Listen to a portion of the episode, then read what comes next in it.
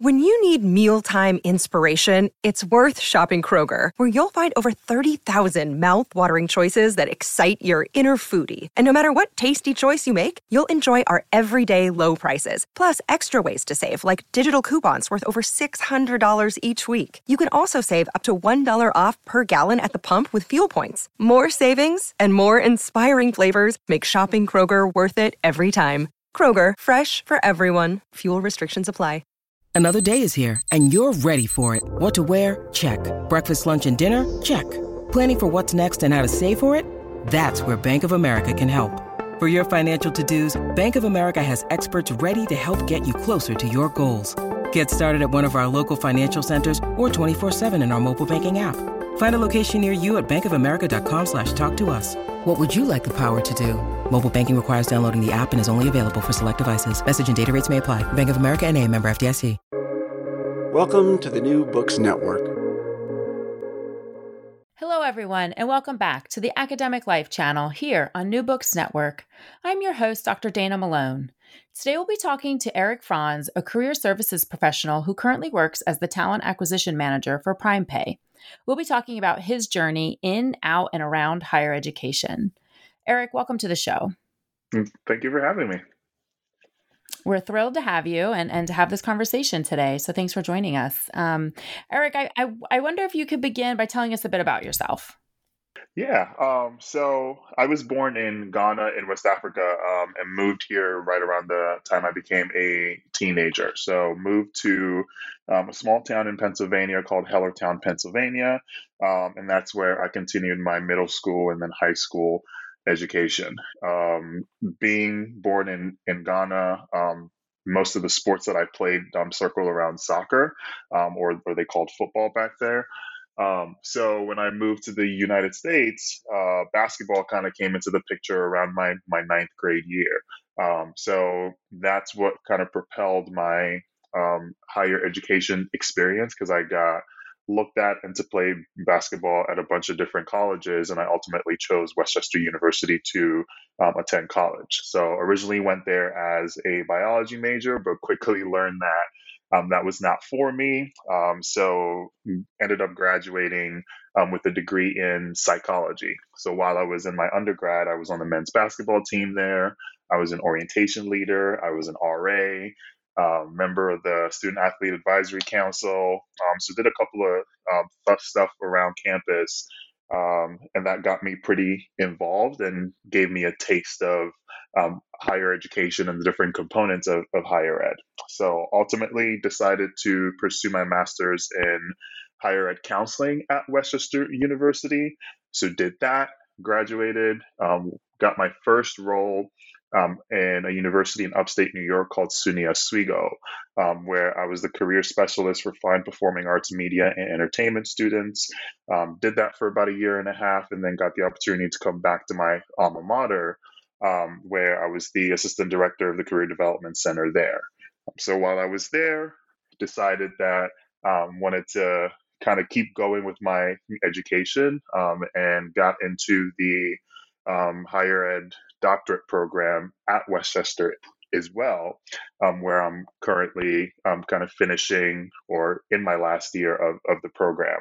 Um, and then while I was at West Chester, I was there um, as a professional staff for about two years, and then just re- recently transitioned to um, the talent acquisition manager position that I'm in now for the HR software company PrimePay. Okay, great. Thank you. And um, we'll definitely be unpacking some of that uh, throughout um, throughout our time together. But um, before we get into um, that, what what inspired you to pursue uh, career services as a profession? Yeah. So while I was in my master's program, um, I got exposed to a whole lot of functional areas in higher education, and I wasn't sure exactly what direction I wanted to go. Probably up until right before that last semester in the master's program and the one of the last classes that i took was a career education class um, and i really liked the fact that it was kind of one foot in higher education and, and one foot out because um, i felt that the development of the student kind of had to take into account their success and their growth after they leave college as well.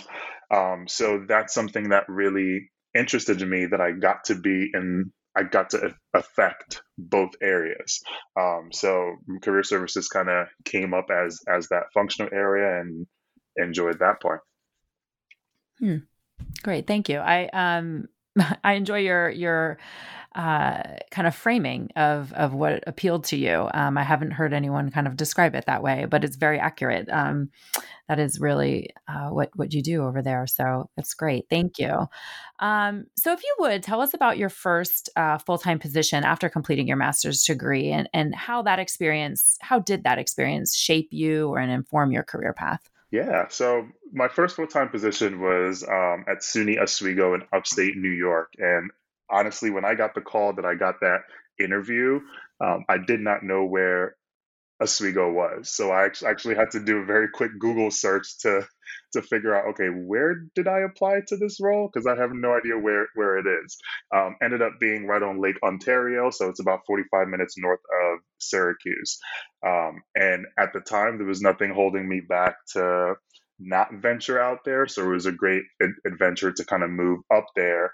Um, and it ended up being a great role. So um, at SUNY Oswego, their career services kind of runs on an industry centric model. And they actually won um, a, a, couple of awards for that model where there is a career expert for a select number of industries. So there was a business career expert, there was an education and public service career expert, um, and then there was me, who was the fine performing arts, media, and entertainment um, expert, quote unquote. So um, I just focused on um, the majors like broad, broadcasting, theater, writing, um, all those fine performing arts industries, um, and really dove into getting to to know the employers in that industry, getting to put on the the events, getting to understand the careers in that industry, so I could better serve those students. And the students kind of had this person to go to um, who could either provide them with direction and some answers or know where to go to um, get them those those answers. So it was pretty much like running your own little career center um, which exposed me to all facets of career. Because there's some models where there's just the career coaches and there's the employer engagement folks and then maybe there's the event planning folks. Um, but this model kind of had that person doing it all. And it was a great introduction to career services as a whole. Hmm. So you sort of function, you did all the roles, but for a very specialized uh, population yes. and group of students. Yes. So, oh, great. Um, so after your time at SUNY, you came back to um, your alma mater, West Chester, as the assistant director of career development. Um, talk to us about that and where you went from there.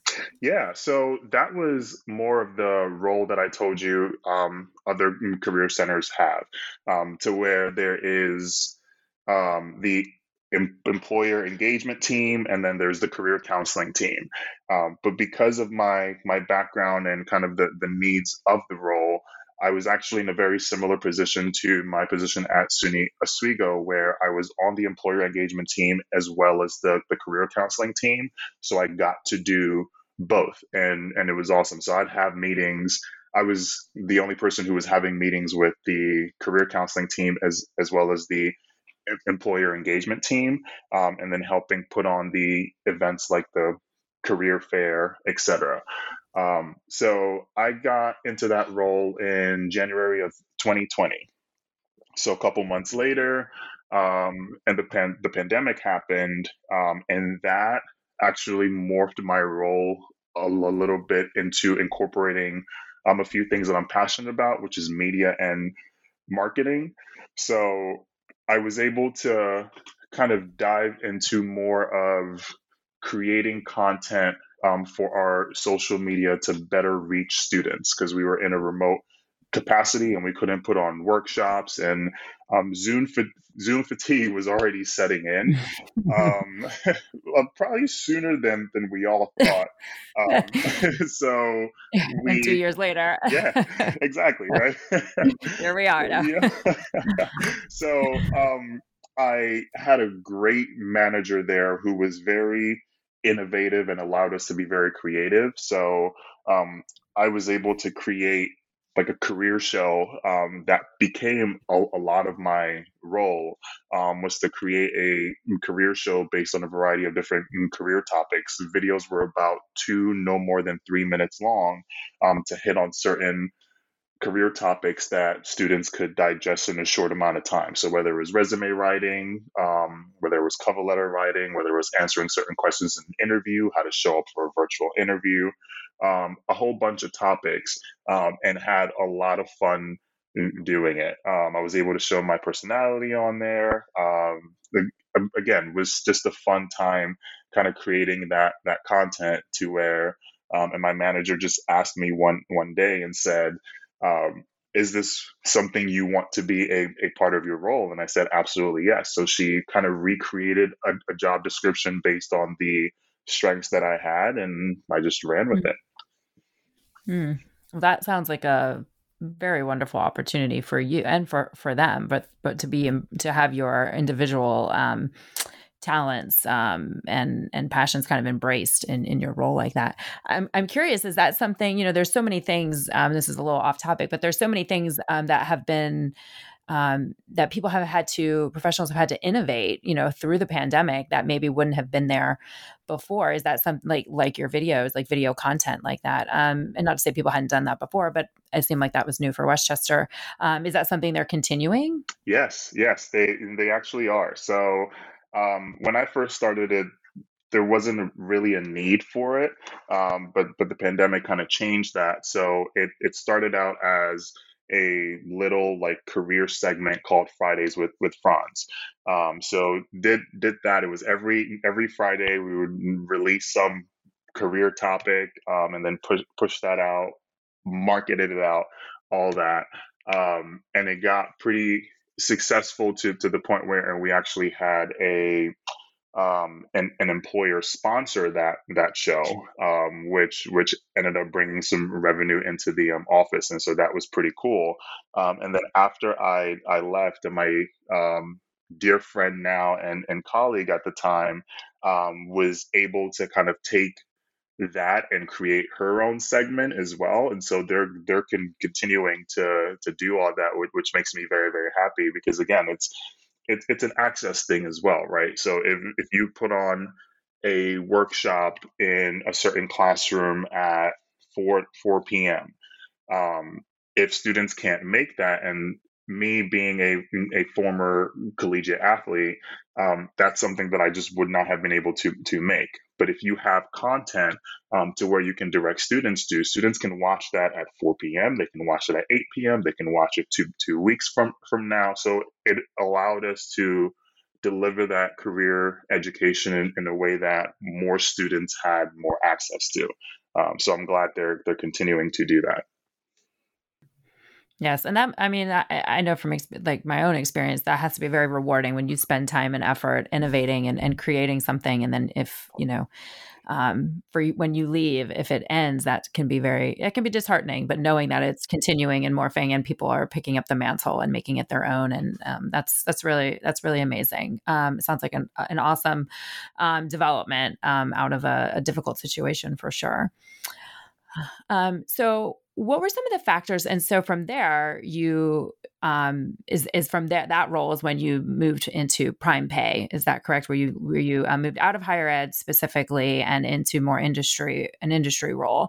So what were some of the factors um, that influenced your decision to seek employment sort of outside higher ed? Yeah um so the first thing was and I think this isn't very unique. It's not very unique to my situation, I should say. When um, the pandemic really caused a lot of folks to kind of reevaluate what is important to them.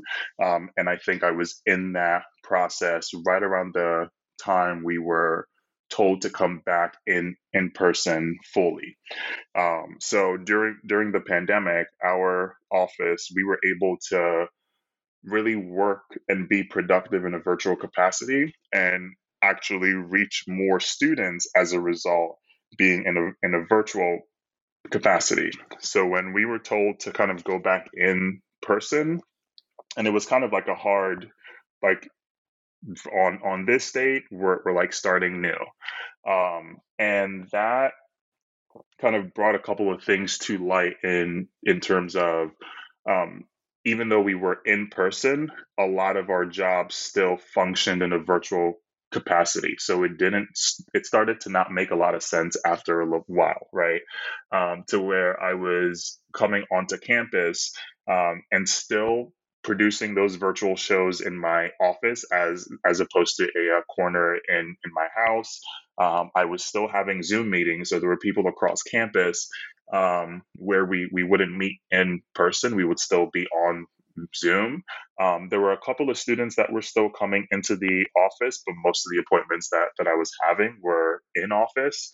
Um, the events were still virtual. So um, it, it, was at, at the time where we didn't really know how many people we could have in a space, and our, our spacing issues weren't as um, kind of tied down yet. So we just couldn't have that those in-person events.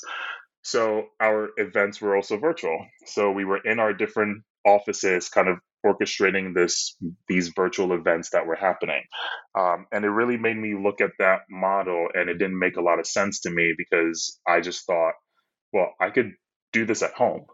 Um, I don't have to be in this physical space to to have that happen, and I got so used to being in this remote work world that it actually opened up a lot of areas in my life that um, I didn't think were that important until they became important.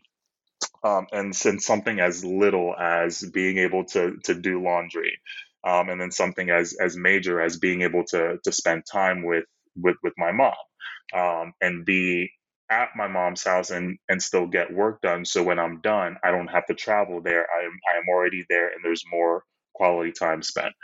So there were all these little things that started coming up um, that really made me think of okay, what other roles can I do? Which other area can I get into that still uses uses these skills um, that I have learned and that I enjoy doing um, and that I've built up for it and for so long, um, and I wouldn't have to learn something completely new starting from from scratch.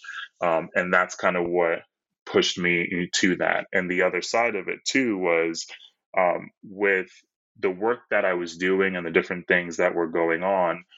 I felt that because of the structures that existed in higher education, there wasn't the opportunity for more of a reward, right? So whether or not I went above and beyond and created this show and brought revenue into the the office and did all these great things, and the person who kind of did their job and kind of did the, the bare minimum, we were rewarded the same. And this had nothing to to do with my manager. This had nothing to do with with the team, because um, it was out of control because of the the union structure that was in place. So it didn't matter the kind of work that was done. Um, it just mattered. Okay, if everybody gets gets a raise, um, everybody gets it. Like one one person can't get a raise over another. Um, so I really started to think of the financial impact on myself as well. Um, and in higher education, it's kind of a taboo to to think that, right? Because you're you're you're supposed to think of the impact that you're making and the students that you're serving and the great selfless work that you're doing, but I got to a point where I was like, okay, like I know I can make an impact and I know I am making an, an impact, but when is that impact going to be made on me? Because um, again, the pandemic had me really think of some priorities and and where I wanted to to be and the things that I wanted to do. Um, and finances is a huge part of life, whether we we want to admit that or not. So um, a combination of those is what really kind of got me looking elsewhere. Hmm. Thank you. Uh, thank you for sharing that. Um, so, what has surprised you the most about your transition to working outside higher ed? Hmm. That's a great question. um, I think what's surprising is that in, even if it's on the individual, even if it's like personal for you. I mean, you can take that question. That's a broad question. You can take it anywhere you want. Mm-hmm. Um, I think something that was surprising was that in like higher education professionals have a very diverse set of skills that other industries I believe value more than higher education folks do. Um, and I say this because in in higher ed, there's always this disclaimer in a job description after they list all the different things that you're you're you're supposed to do that that says yes. other duties as assigned yes. right um and i i think i mean that may have been smart on on their part and to put in there because you're pulled in so many different directions and you get to do so many different things um that it becomes part of your job so the more you you grow in there it doesn't necessarily mean that your position or your um, pay grows because it's already part of your job. That's that's what you are supposed to be doing. Um, whereas outside of it, or sp- specifically in the field that I'm in, um, you have a set set of jobs um, or a set, set a set set of responsibilities, um, and then anything else that you do, um, and you keep track of it, and you get mm, rewarded for it at the end, end of the year. So it's a different system that it took a little bit of me getting used to that the work that you you do and you going above and beyond and doing all these projects um, actually results in an impact being made made on you. So that was definitely surprising. Um, and I think the the other thing, huh, I guess the the other thing too is is that even though I knew that my skills would transfer into this role, um, there was still a lot to learn because you're learning a, a, whole new organization and a whole new process. Um, so it was more of a learning curve than I anticipated to where I was very comfortable in in higher ed, um, specifically comfortable in my role because I was not only not only did I feel well versed in what I was doing, I was also at a place that I was very familiar with. So even my own board, my own board, onboarding process, sorry, um, my mm-hmm. onboarding process was like very very smooth because I kind of knew where things were and and who to reach out to and everything. So I came from a very comfortable place to a place where I was forced to grow um, and that's something I hadn't experienced in a while. So it kind of woke me up a little bit. Hmm. Thank you. Thank you. Um, I'll just say, I, I, mean, I feel like I could do a whole episode, and maybe one day I will, on the line other duties as assigned. Oh, yeah. um, I have a friend and colleague in the field, and that is um, you know we um, he has done and, and I've jumped on here and there um, to sesh professional you know um, sessions at conferences that that explore some of those themes of, of what that means and I think I think you hit on something that's that I think rings true for a lot of folks, especially on, um, you know, in the student affairs side of the house, where yes, that and and and beyond, actually, honestly, in administration as well, and and all the different places and staff, where you know that other duties as assigned, where we we do um, and are expected to do so much and be so versatile um, in higher ed and that's just part of part of the job. Um, and so you know i appreciate you highlighting that. I think that um, at least i can think of many people in my circle for whom that will resonate a lot. Um, so um, so thank you. So you know, one of the things that was interesting, and and Eric, and I'll just I'll be candid here. Um, Eric was a referral from a friend um, from Zeb uh, Davenport, who um, has hosted some on the channel and and been a guest on the channel as well. Um, as a contact and when i was wanting to explore you know themes around the whole idea of the great resignation. Um, so then when eric and i spoke i realized oh this is not clear cut. You have not left the field. Uh, because somewhere in the middle of our conversation he let me know that he was pursuing you know his doctorate and i was like oh well that is a very um, interesting turn here for me where i was thinking he was in the field and then he just left the field. So so while you're working outside the field right now, you still have one foot in the academy because you are pursuing in, um, your EDD, and um, and that to me is a really interesting twist um, because you haven't given up on the academy altogether, um, and and you've taken on a very significant and like that is you know a very significant commitment of your time and energy and personal resources to do a doctorate. So talk to us about your decision to leave the field even as you continue in a doc program. Yeah. Um, I I love higher ed and and I still love the higher ed and I believe in the mission of of higher education and I believe in the impact that higher education can have on um, their their students and their staff and their faculty. Um, but I just was in a situation at the time where I felt that if I wanted to have that impact that I wanted made on myself, the structures that were in place um, in an industry as a whole. So it wasn't specifically where I was I was working. It's just what happens in the industry as as a whole. Um, if I wanted something to change, it wasn't something that I could change from within. So I had to kind of go out and find what it is that I wanted. Um, but it didn't mean that I like despised higher education or I despised my my time there because I really believed in the work that I was doing. I believed in the work that my office was was doing, and I believed in the work that my colleagues were were doing. Um, and something that made me pursue my doctorate in the first place was that I felt that most of the time a lot of people wait to get their their doctorate, which is totally fine. It's it's for a lot of different reasons.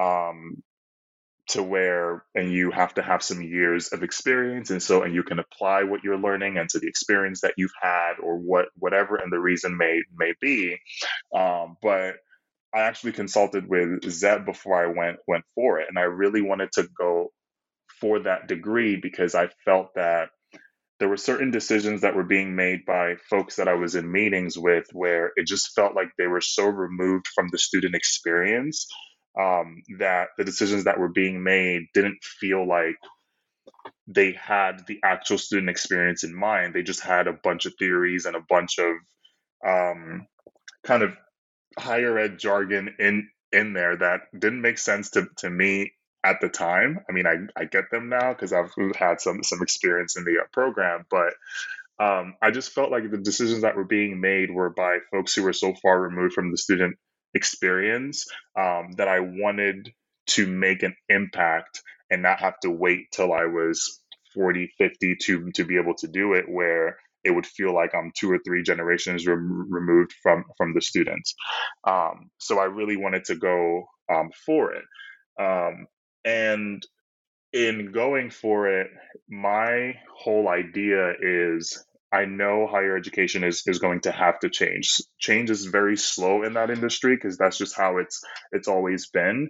Um, but I have hope because I, I think there's a new generation of professionals that are coming into the field that um, may not stand for it. And I think there's going to come a time where um, higher education is really going to have no choice but to adapt and to pivot. Um, and when that moment does come, um, I will be happy to mm, to one day um, be part of that that change that is initiated. So that's part of the the reason why I still have one one foot in the door. Uh, but I also enjoy what I'm learning and and I enjoy um, and the work that I'm doing. Um, so I, I don't know like like I've always been I I just feel like I've always been in school whether it's working in in, in higher ed or just um, taking classes and everything. So that's all I have known what what to do and this is this is going to be my last go around at it but I I enjoy learning um, and I really enjoy making my, myself better educating myself so I can be in certain arenas and make an impact in those arenas that I'm in um, and getting that degree with those letters before and after my my name, I knew would give me a little more credibility to make some of those changes that that I know the industry desperately needs. Hmm. Thank you. Um, so, and this this may I don't I don't think this is redundant, but um, so because we talked when we were talking, you kind of I, I, feel like you had some real clear ideas of of how you would um, use that doctorate in the field in higher ed as as in the future. So how do you envision that at this point? And again, I I whenever I answer these kinds of questions, I always like the caveat that this could change. You know, if you listen to mm-hmm. this like two years later, you know, I reserve the right that my thoughts may change and likely will. So um, I'm giving that caveat to you as well and that mm-hmm. out. But at this point, um, where you are at the end of your coursework and starting, you know, to, to dissertate, um, how do you envision using your doctorate in the future in the field? Maybe like your ideal scenario or or you know how you how you've kind of mapped that out in your mind and um, a bit. Yeah. So um, how I've map- mapped it out in my mind, and like like you said, this may very well change. um, yeah. Uh, again, yeah, this may very well change. But um, how I have it mapped out in my head right right now is I think there isn't much of an emphasis on the like student affairs practitioners, right? Um, I I think students are a priority at any higher education institution for what whatever reason, um, and faculty are because students spend a, a, lot of their, their times in the classroom and they're there to get get their degree, and that's kind of the connotational reason as to why people go to to college. Um, but I think there isn't much of an emphasis on the student affairs practitioners who do a lot of the, the work that ensure that um, and the students stay at those in- institutions. So I think with the degree that I'm going after and the experience that I'm gaining right right now in the talent acquisition world, um, I think there's going to come a time where higher education um, is going to have to really put the development and the retention of student affairs practitioners at a forefront and kind of how to go about doing that. Um, and that fosters an environment where student affairs pra- practitioners feel supported and, and, feel like they want to stay um, and keep doing the things that they are doing. That's so important to the education and the and the retention and the livelihood of, of the students. So um, that's an area where I I have a very good feeling that it's it's going to happen. Um, I had a, a former colleague um, tell me that at their particular institution, they had never had to go out and, and find talent before because there were folks who would just apply for the role. Um, interview, have have that long interview process, um, and then get get the position and then come on board. And for the first time, they actually had to go to fairs, to career fairs, and like actually had to um, go out to try and draw talent. And their other higher education institutions now who have actually started to hire um, some talent acquisition folks and some recruiters to go help find some of that that talent and to bring in. So just posting on those job boards are not enough, and it's already starting. Um, and I think it's it's going to grow to to where now, just like how we we really think of students and how to bring students in and retain students and to ensure that they they graduate um, I think there's going to be more of an emphasis on how do we bring in the student affairs professionals and actually have them stay. Um, and that's an area I, I think I can definitely impact in the future sometime. Hmm.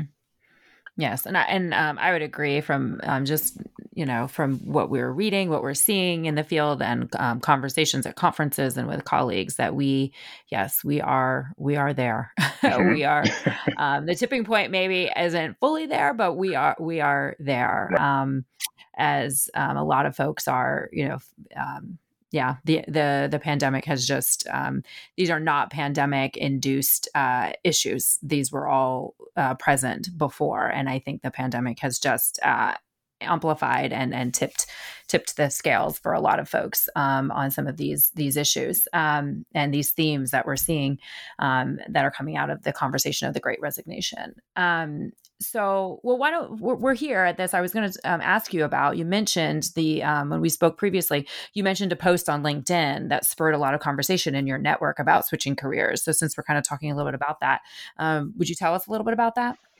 Yeah. so I I started using LinkedIn probably when I was at Oswego because it was something that the office really paid attention to and promoted with with students. Um, so I started to post content on there, and then when I got to to West Chester, um, I continued doing that. Um, and then when I started in in this role um, as a talent acquisition person, you're you're also um, a brand ambassador to your company. So um, posting on on LinkedIn kind of helps that. So I post about different um, experiences that I'm having, different things that I have accomplished, um, different things that come up in in the role. Um, and when I first transitioned into this this role, I put out a couple of posts about the the transition from higher ed into this remote role and the the things that I have learned. Um, and how it was all going. And I had a, a significant amount of responses, not just on those posts, but also um, messages that I received.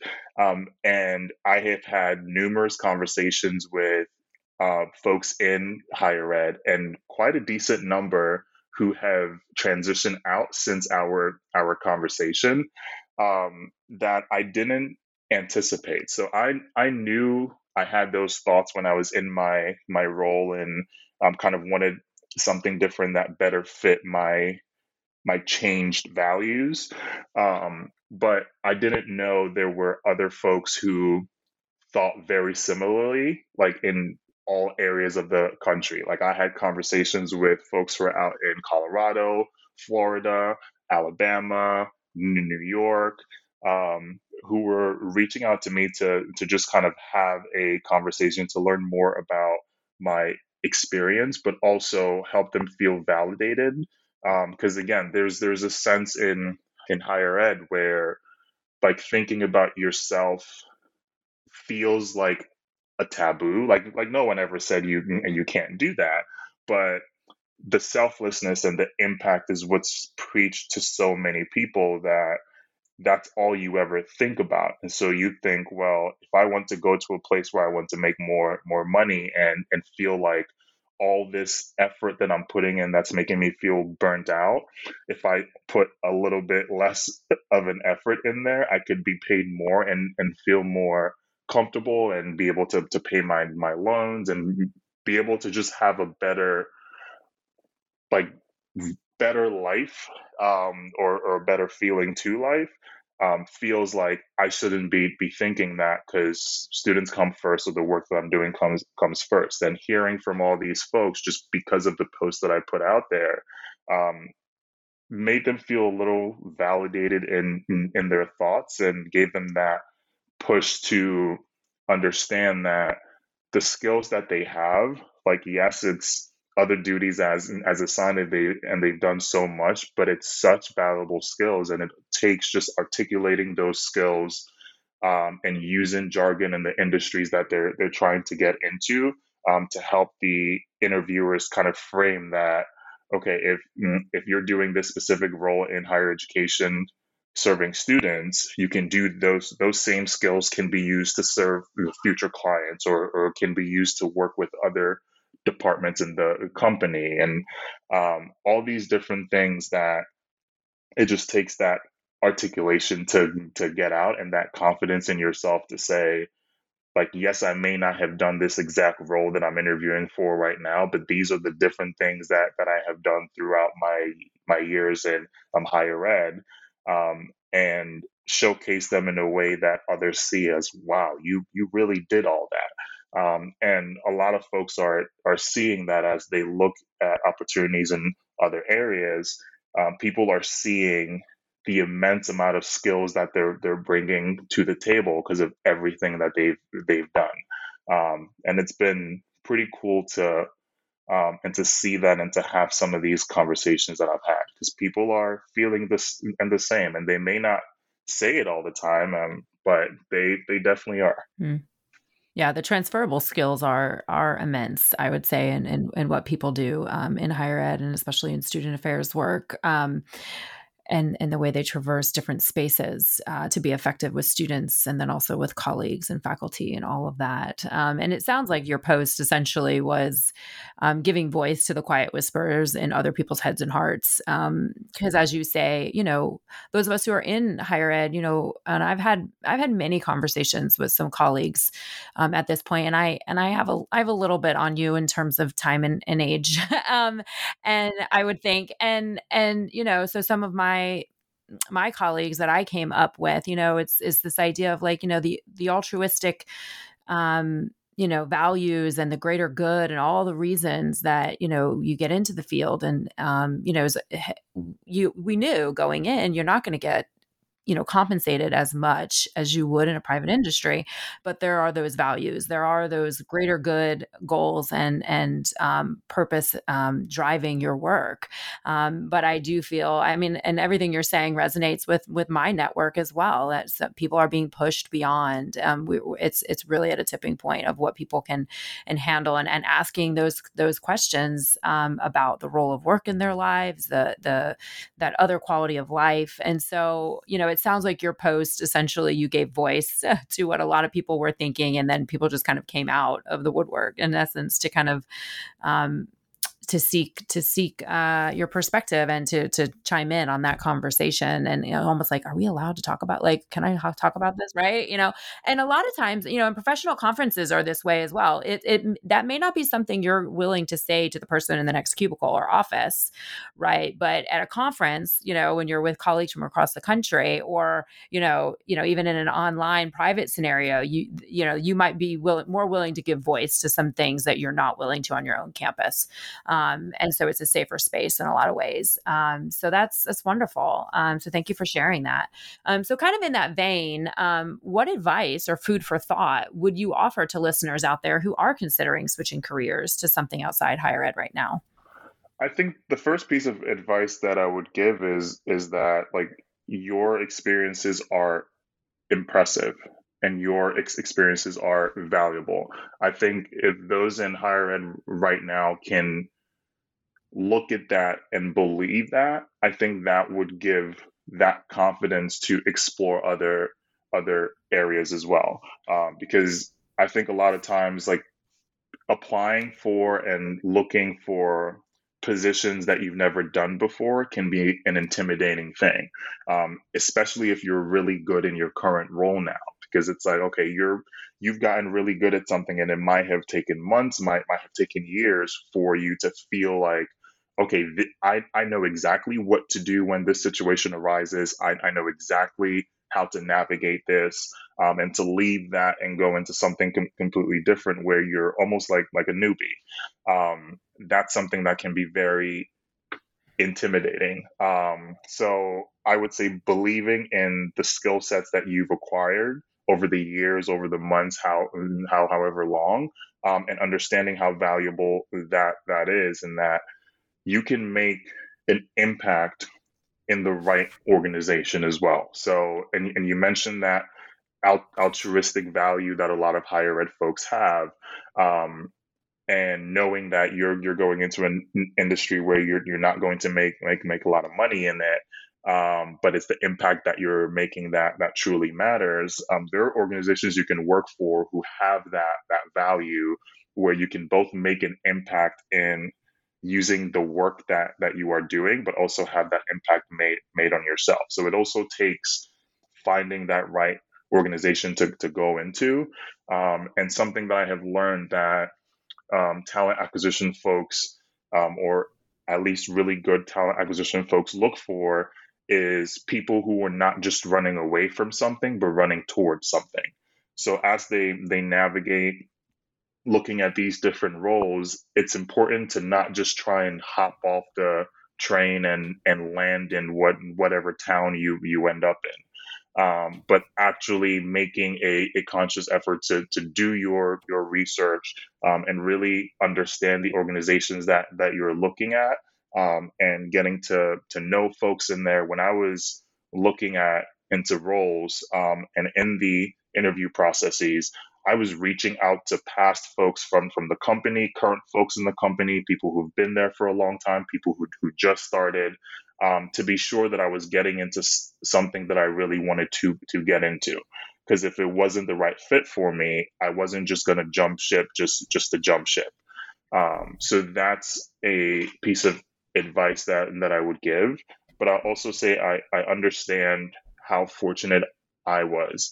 I had a, a manager that was very, very supportive and, and very selfless. So I was able to talk to her um, about some of these these thoughts that I was having. So even though I was working and, re- and reporting to her at at the time, she was able to kind of separate those and be that supportive person for me throughout that process that that I was having, and that's something that not a lot of people have. So I can also acknowledge that privilege that I have because I know it, it can be harder for folks depending on the situation that that they're in.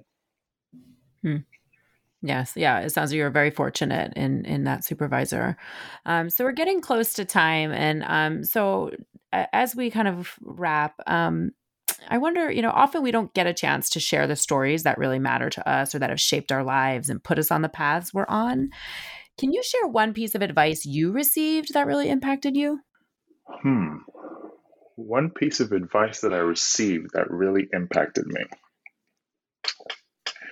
Um, I think the first thing that really comes to mind, um, and something that really fuels a, a, lot of what I get into in in my life, is don't be afraid to be bad at something.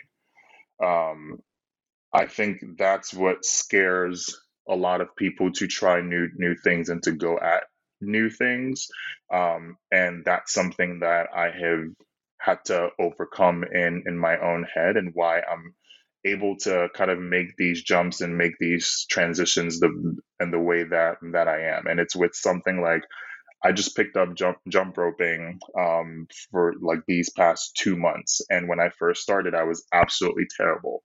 Um, couldn't even get a single jump, nothing like that. And just like work working at it, I would I would even post it on my social media and to show the uh, presence and that can be a scary thing for for a lot of people because it's like okay well it's it's not perfect and he's he's still putting it um, out there and now i have significantly gotten better at it um, and it's just because I, I wasn't afraid to be bad at something new um, and it's it's the same with when i moved out to Oswego and moving into an, an, apartment by by myself for for the first time and um, in an area where I knew no one and being bad at making friends because I had to start over. I was so comfortable in in the role in the environment that that I was in um, that I had to kind of start new and be bad at doing things for for a while until I I learned and and got better at it. And that's what's really given me the opportunity to do so many different things in my life. Um, so don't be afraid to be bad at something because um, you're eventually going to get great at it if, if you stick to it. Mm, thank you, thank you. And if you don't mind, I'm going to use your story with my my six year old daughter. We've recently taken jump roping back up again the other day, and mm-hmm. she's she's still working on it herself. So, um, so thank you, thank you for sharing that. And um, it's been um, it's just been wonderful talking with you, Eric. Thank you so much for being on the show today and discussing your journey in, out, and around higher education. It's been a pleasure. Yeah, you are very welcome, and it's been a lot of fun talking about this. Happy to do this anytime.